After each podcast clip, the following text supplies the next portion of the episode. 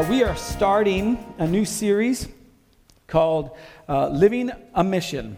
And um, what we what we do typically around this time uh, for church is that we uh, go over our mission statement. And if you have a worship bulletin, uh, you turn to the back of that thing and look look on the back, and you'll see our mission statement.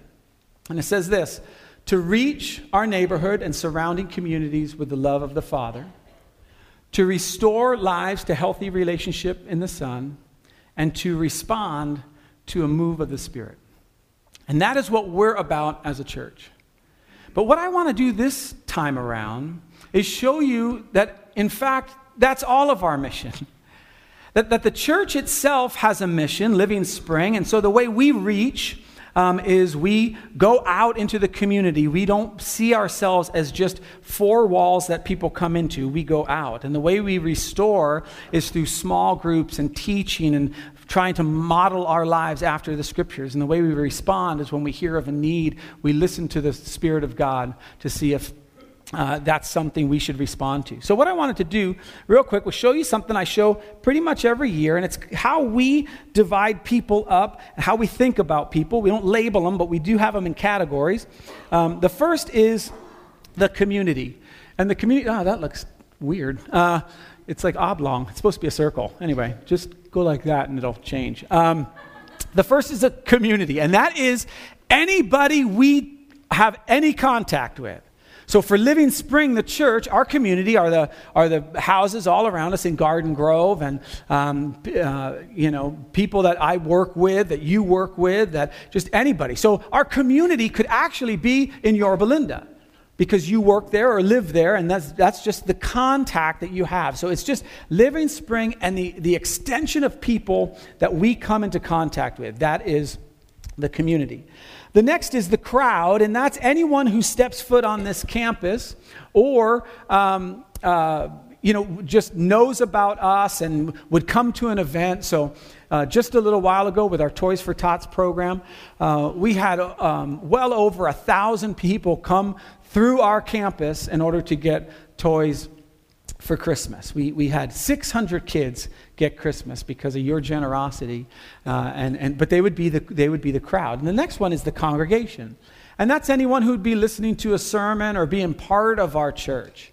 And so, for example, those who are watching on Facebook right now, they are part of the congregation, even though they're not here. They're they're part of that. And so we have the congregation, and then we have the committed, and those are people who give financially to the church.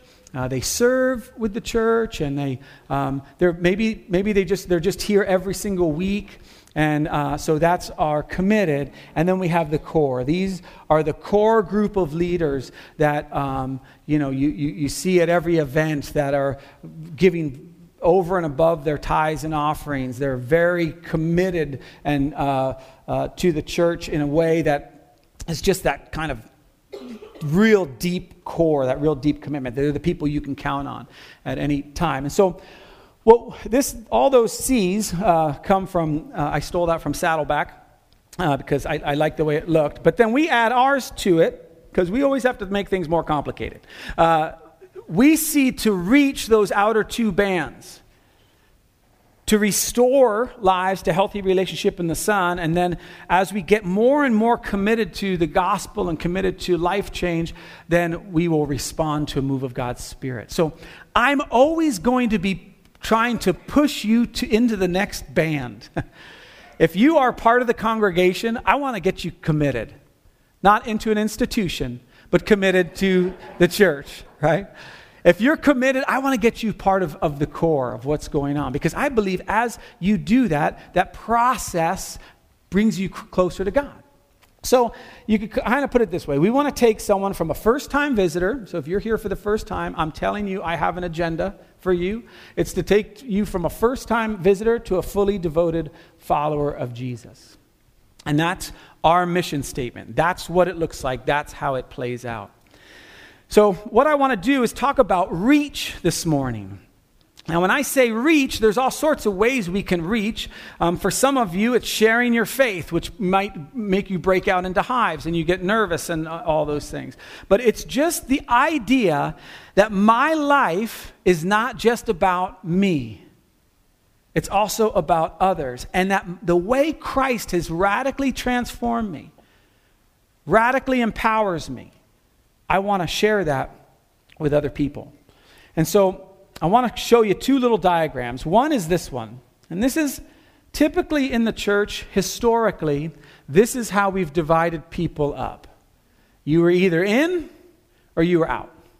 So you were either in the church and you were part of the church, or you were of the world. Or you were, and so, um, and you, you've probably been around long enough and have heard enough stories of many churches who have that type of mentality. You're either in or you're out. If you're, you're either a Christian or you're not. You're either living, walking with the Lord, or you're not. This in or out thing. So, bless you. So there, so, um, so that's it. So these people are in, and these people are out. And then there's like one guy who's like on the fence or whatever, and he, he's just right. He doesn't know where, what he's doing. So, uh, but that's that's historically how we've done it. You had you you had to be a member to be part of the church body. Here's how I like to look at life. With Jesus at the center. Jesus is the key to everything. Your theology may be a little bit off. It might be different. Like I said, we're a Free Methodist church. We have what they call a Wesleyan theology, okay?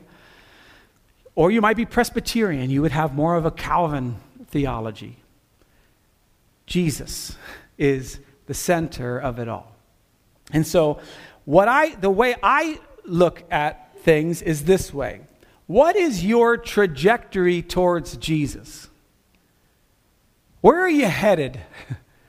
Because if you notice, one of these people, uh, they're really close to Jesus, but they're headed in the wrong direction, right? You've, I don't know if you've ever met those people. I've been that person before.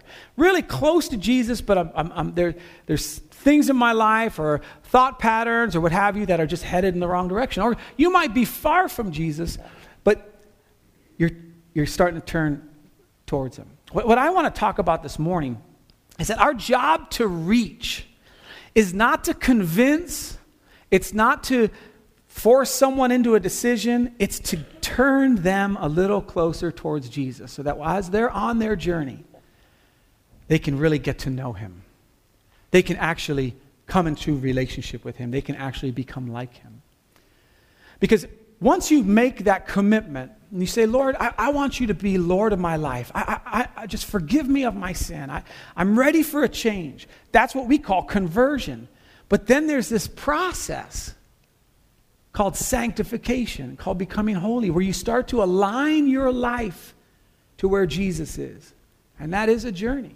It's a process. For some people, they make that commitment to follow Christ, and their their journey, you know, if Jesus is right here, their journey's kind of like, you know, but but their trajectory is getting closer and closer and closer. Here's my point for this morning, and then we'll show in the scriptures where I get all this stuff from. The closer you get to Jesus, the less you will need to adjust your life. So, you know, it's kind of like, you know, if you're in a boat and you're far away from an island, you're going to have to keep making corrections because as you get closer, you know, if you just stay on one course, you're going to most likely miss the island. You got to keep adjusting. Life is all about making these adjustments. That's really what sanctification is.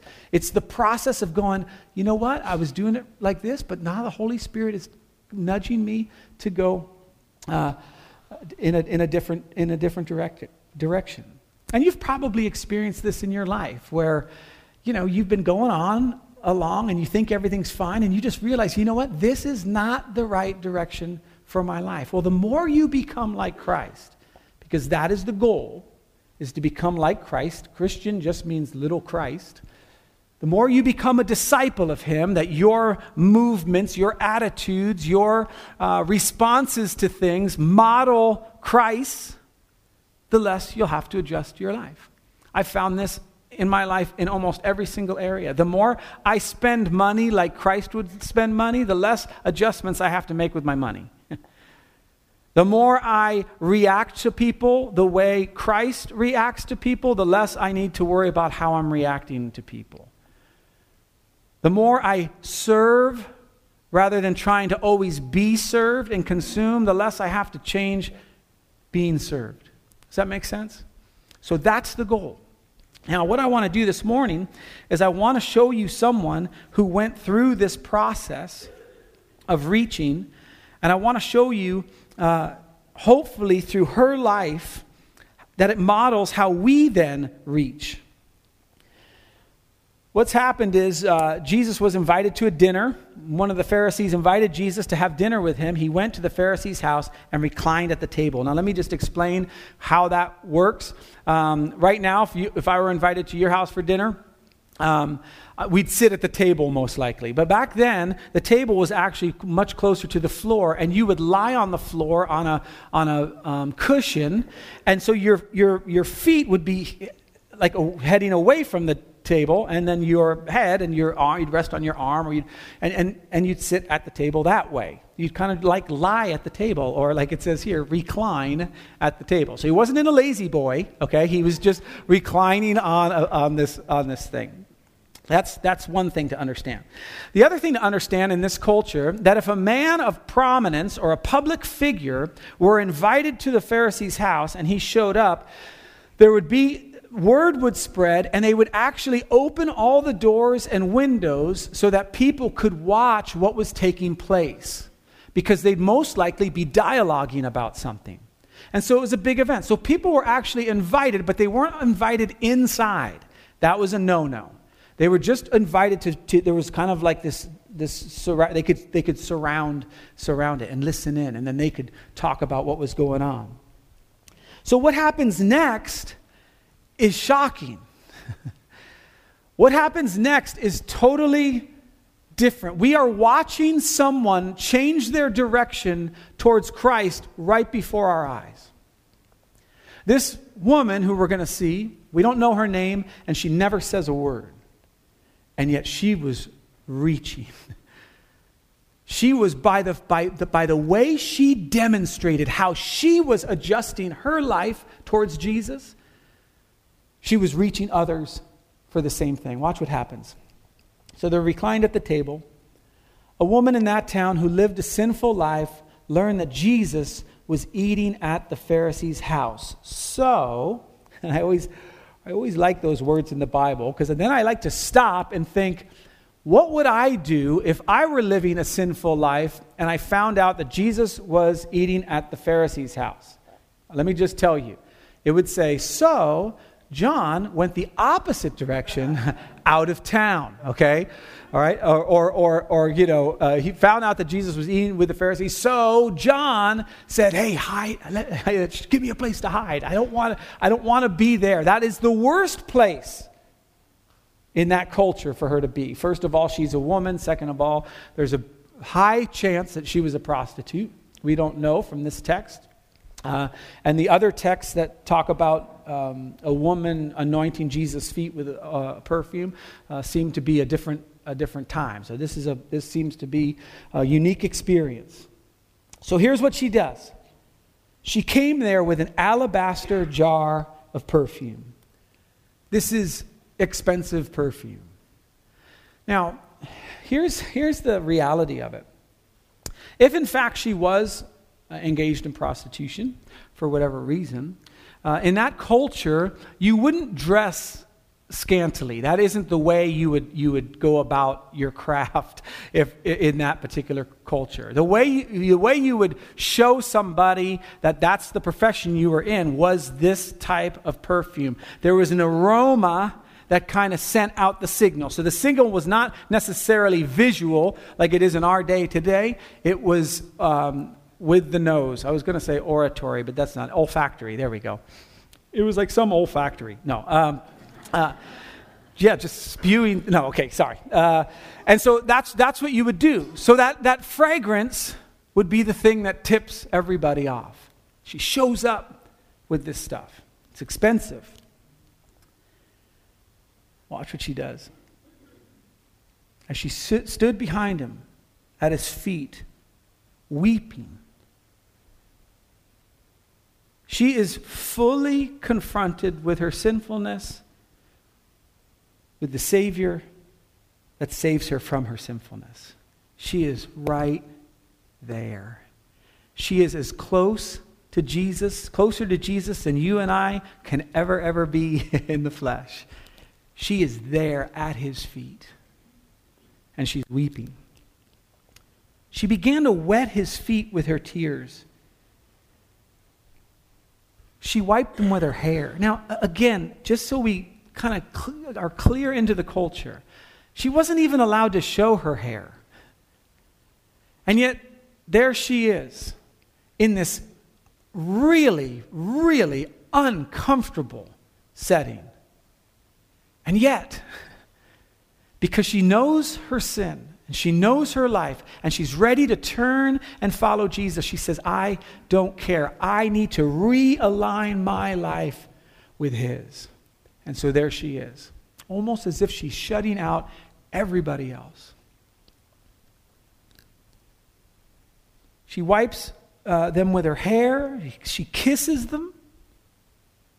And she pours the perfume on them. This perfume that was once used to say, I'm available, is now being used to say, I'm ready to accept Christ. I'm ready to change. I was contemplating about this this week. And just the vision I feel like God had given me as I was just going back and forth on it. And this text doesn't say this. But I, I like following it through. I, I like to read the Bible as though, hey, what did what happened the next day? What happened with the perfume? Where was it? Did Jesus put it in his pocket? Like, I, I'm sorry, it's just the way I go. But here's the thing I do know. Everywhere Jesus walked for the next day or so, he smelled like perfume, right? Now, I don't know if that annoyed him or not, but think about this, and this is what really got me. Let's say that was a struggle of yours, visiting prostitutes.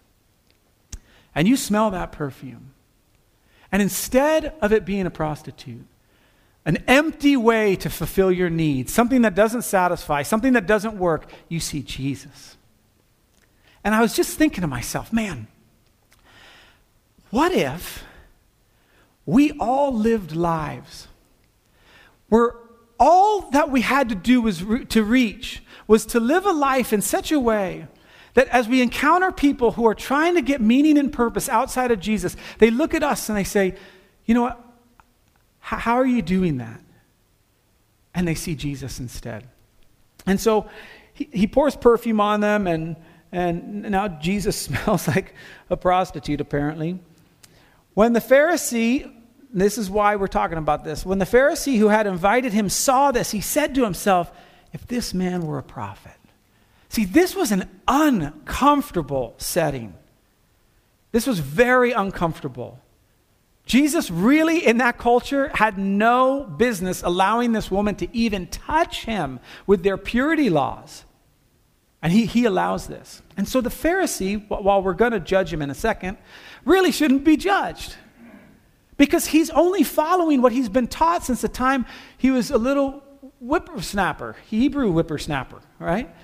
He just, this was the truth. You don't allow unclean people to touch clean people. And Jesus was supposed to be clean. And if he were a prophet, he goes on, he would know who is touching him and what kind of woman she is, that she's a sinner. Now, irony of all ironies, guess what the Pharisee was? A sinner. Guess who you are? Sinners. Guess who your pastor is? Oh, he's holy. He's just righteous. Uh, he's a sinner, right? So, so this is the thing. This is the in, who's in and who's out model. She's a sinner. She's out. Don't touch her. Don't look at her. You don't even talk to her. We're in. You can come sit at the table. And, and now the, here's the here's the ironic thing. The Pharisee is trying to figure out now, is Jesus in or is he out? Jesus, is God in or is he out? Now here's the, here's the, so far the writer of this book, Luke, his name's Luke, um, he hasn't given us any names. He said a certain Pharisee, this woman, we never know her name. And so we're just getting what, what's going on in his in, in his mind. Now the funny thing is, uh, it doesn't say this in the text, but um, uh, He, so I'm the Pharisee. The Pharisee uh, only thinks this. He says to himself. And so this man who's who who's now unclean and probably isn't a prophet just read your mind. Okay, so Jesus talk, looks at him and says this, Simon. He calls him by name. Now again, this is just how I read the Bible. I, I think those who aren't getting it right, I think Jesus loves them. I, I don't know how he said this, okay? I don't know if he just, you know, if it were me, I would have been like, Simon, why are you thinking that, dude? And then I would have turned to everybody, hey, everybody, guess what Simon was thinking, you know, or something like that. I think he just went, Simon, and kind of got a grin on his face. And then he says this, Simon, I have something to tell you. Now, um, I have two times in my life been rebuked by God. Like, I, I heard him speak. Like, not as a booming voice. Most of the time when I hear God speak, it sounds exactly like my wife. Um, and he's usually he's usually right. So I listen to him when he does that, okay? But this this wasn't one of those times. One of them was when I was in my late twenties, and I told this story. I was uh, helping teach a Wesleyan theology class at Azusa Pacific this weekend, and um, I shared this story about how my theology was really um, a, an expression of who I was, and I needed the safety of that theology. I, it wasn't necessarily cor- correct theology, but it, what it produced in me was arrogance and, and sarcasm, which are two of the gifts of the Spirit. And um, no, they're not, okay? And my life to Christ, I had I had, I had uh, been in small groups. I'd done everything. And he said, you don't know me. And you know what's incredible? It was such a gentle rebuke. It was almost like, oh, man, all that work, all that stuff, and you don't you don't even know me. And it, so it was an invitation. The second time I heard this very similar thing was not too much, too long ago. Um, and yes, I was your pastor at the time, uh, so you can run for the hills.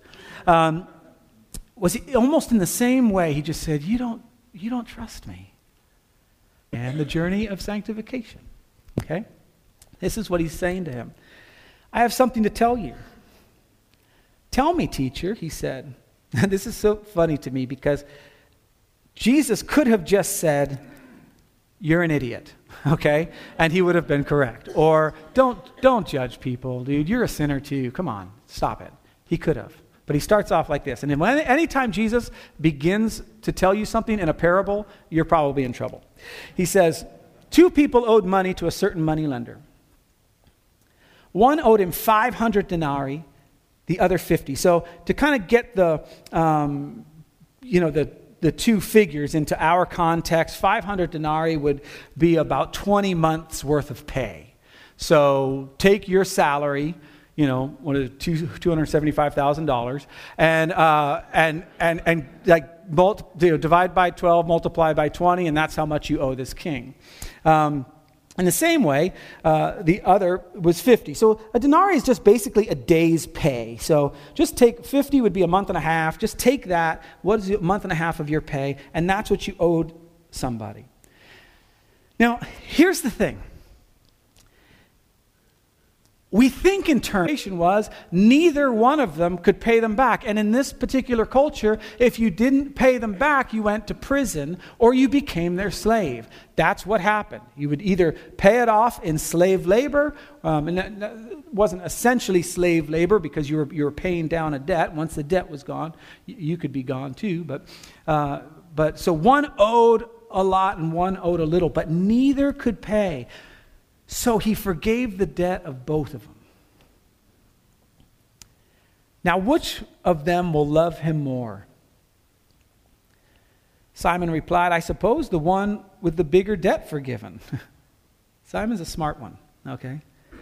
Because you can imagine if somebody pays off your credit card, maybe it has a twenty-five hundred bucks on it, or they pay off your mortgage, you're, you're going to be sending that person your Christmas card every year for sure. All right, like the, the bigger the debt. He goes on, he says, you have judged correctly, Jesus said. Watch what he does. Then he turned toward the woman. I wonder what was going on in her mind. You know what? I don't even think she saw him turn. I think she was still just a wreck. I think her hair was over her head. She was just, she was listening for sure. But Jesus asks a question that I really want you to leave here today asking yourself. It's a very important question. Because when we talk about reaching, when we talk about living our lives in such a way that we represent Jesus and then we can share that love of Christ with others, th- this particular question that Jesus is about to ask is the first question you need to ask yourself. And as we've seen, this woman didn't say a word, and she, she doesn't for the rest of the story.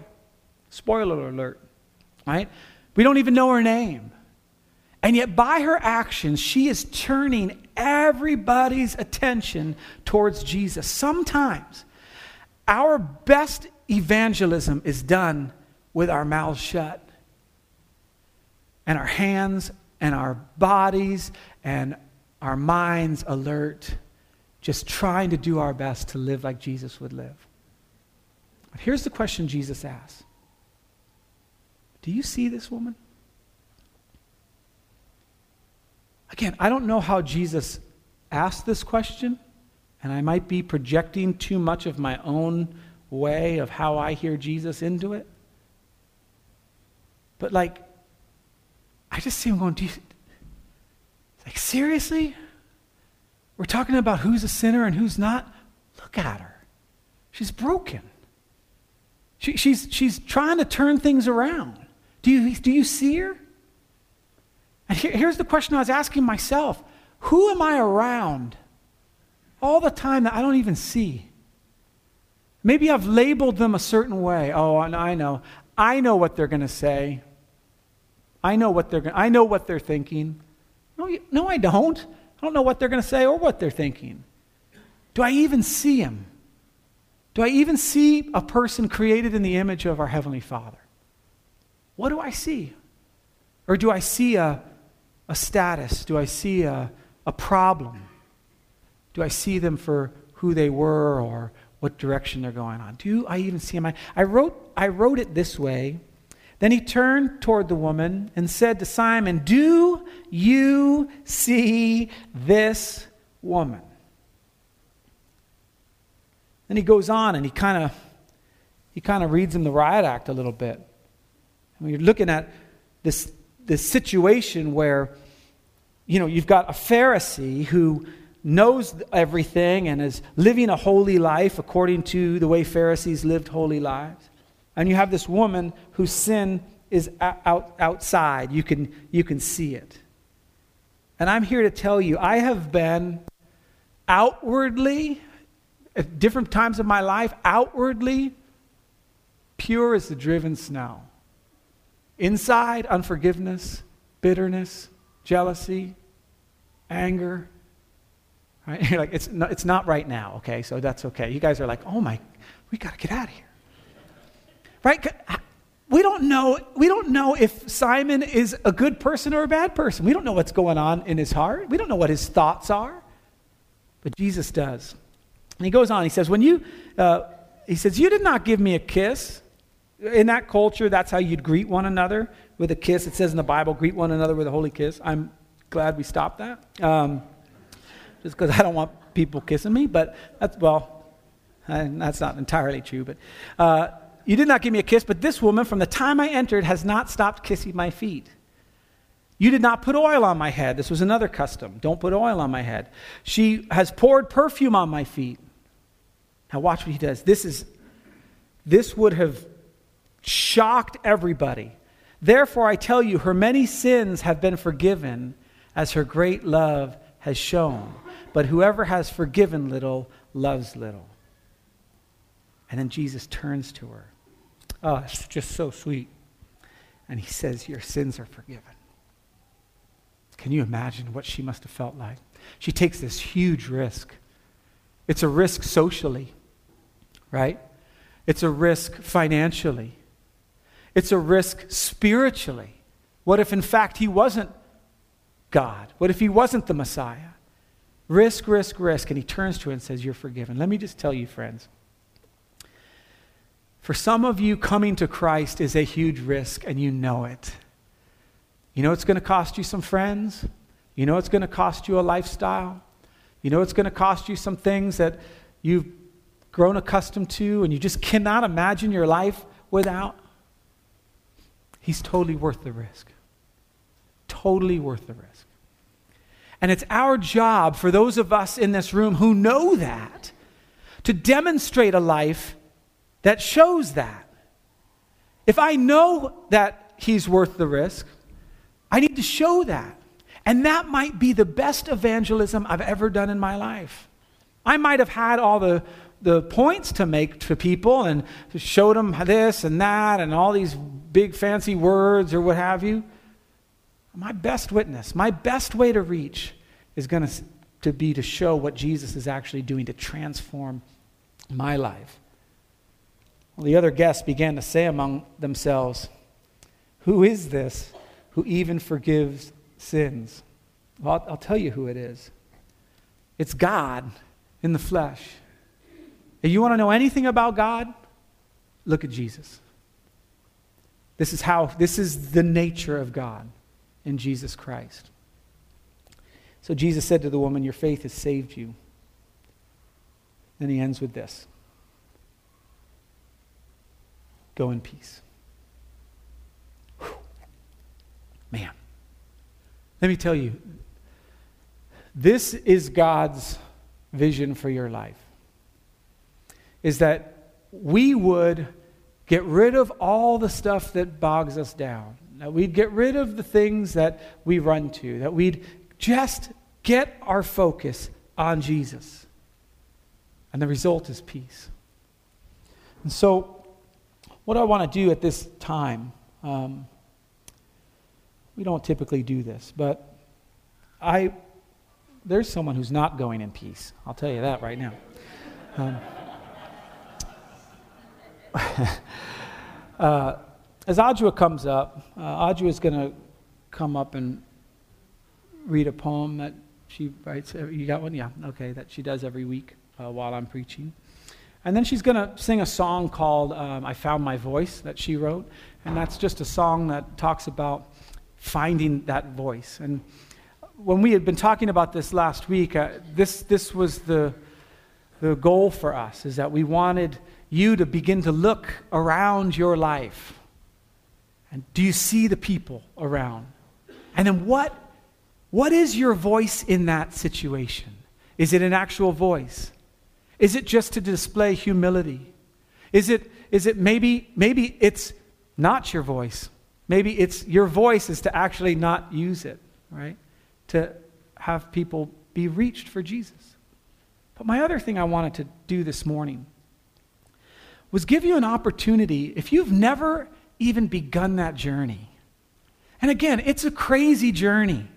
It's it's it's You know, you, you you you give up some stuff in your life, and then you realize that there are some other things, and you're like, oh man, what? And then, you know, and you're, you're always adjusting. And the Lord is completely at peace with your journey.